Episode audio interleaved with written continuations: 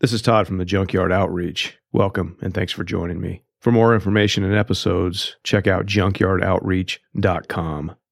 Matthew chapter 6, verse 26. Look at the birds of the air. They neither sow nor reap nor gather into barns, and yet your heavenly Father feeds them. Are you not of more value than they? And which of you, by being anxious, can add a single hour to his span of life?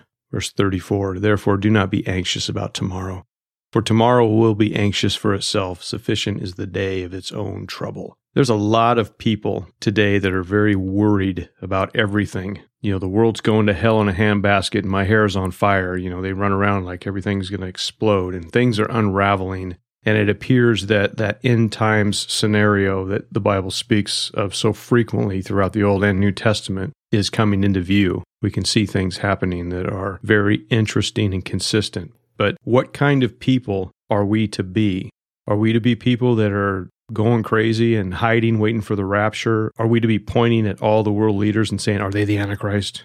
No, we're not. When Paul was writing to the church at Thessalonica about those who had previously died, there was some drama going on about that. And he says in 1 Thessalonians 4:13, "But we do not want you to be uninformed, brothers, about those who sleep or are dead, that you may not grieve as others who have no hope." We have to remember that.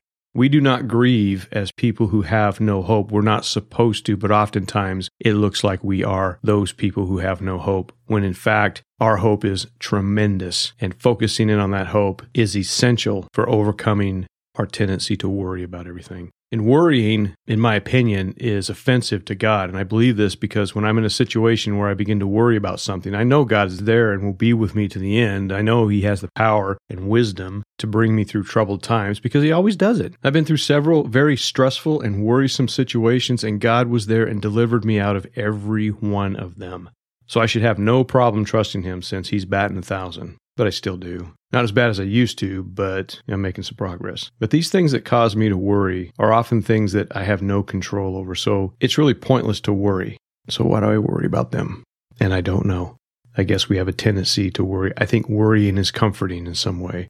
But what I do know is that the scriptures are full of verses rebuking a worrisome heart. Luke chapter 10, verse 38. Now, as they went on their way, Jesus entered a village, and a woman named Martha welcomed him into her house. And she had a sister called Mary, who sat at the Lord's feet and listened to his teaching. But Martha was distracted with much serving. And she went up to him and said, Lord, do you not care that my sister has left me to serve alone? Tell her to help me. But the Lord answered her, Martha, Martha, you are anxious and troubled about many things, but one thing is necessary. Mary has chosen the good portion, which will not be taken away from her. So Martha worried about a lot of things. She was probably the responsible one. And carrying an unreasonable amount of responsibility can create a worrisome or anxious heart. Mary was enjoying the teacher's message, and Martha was worried about serving everybody. So is serving bad? No. But sitting at the feet of Jesus should be a priority over serving guests who really don't need a lot. And in reality, what they really need is to hear the word of Jesus. They don't need a cup of water or something like that. They can live without it. But Martha was a servant, and that's good. But her serving got ahead of Jesus. And I'll bet Martha was the older of the two. I'm the firstborn kid in my family. My wife is an only child. My son's our firstborn, and his wife is a firstborn. So when we get together, there is no lack of opinion on how to do things. But by being preoccupied with the situation at hand, Martha missed the teaching of Jesus. Mary didn't care about serving. She wanted to hear what Jesus had to say. Martha, no doubt, also wanted to hear Jesus, but she couldn't get her mind off of other things. Kind of reminds me of a lot of Christians. Why can't we simply rest in Christ and let the world do its thing? We can't control much of what is happening, but we can choose to draw close to Jesus and allow our own understanding to take a seat while He straightens out our paths. Because we must walk by faith and not by sight. And walking by sight only is totally distracting, but understanding that God is in control and has this miserable world right where He wants it to be takes the burden of worry off of us. So have faith. Hebrews 11, 6. And without faith, it's impossible to please Him, for whoever would draw near to God must believe that He exists and that He rewards those who seek Him. When we walk by sight and not faith, we will often miss the things that God is doing right there before our very eyes and will blow opportunities right out of the water to really build up his kingdom and to glorify his name. And that's exactly what I'm seeing among many believers. Whereas those who are simply walking by faith, they see the day. You know, it's another day to live. And as I'm going to live, I'm going to be a light in the darkness. Yeah, things are screwy and, you know, the world's falling apart, it seems. But you know what? I'm not going to fall apart. I'm going to stand on that solid foundation and I'm not going to worry and I'm going to be thankful for what I have, not get my eyes off of Jesus and what he has already done for me. Philippians 4 6, do not be anxious about anything, but in everything by prayer and supplication with thanksgiving let your request be known to God, and the peace of God, which surpasses all understanding, will guard your hearts and your minds in Christ Jesus. The peace of God will surpass all our own understanding, and we're not supposed to be leaning on that anyway. And that peace will guard our hearts and minds in Christ Jesus. Guard our hearts and minds from what? Well, let's see. All the drama on the news, which I don't watch anyway for a number of reasons. The liberals are coming. The liberals are coming.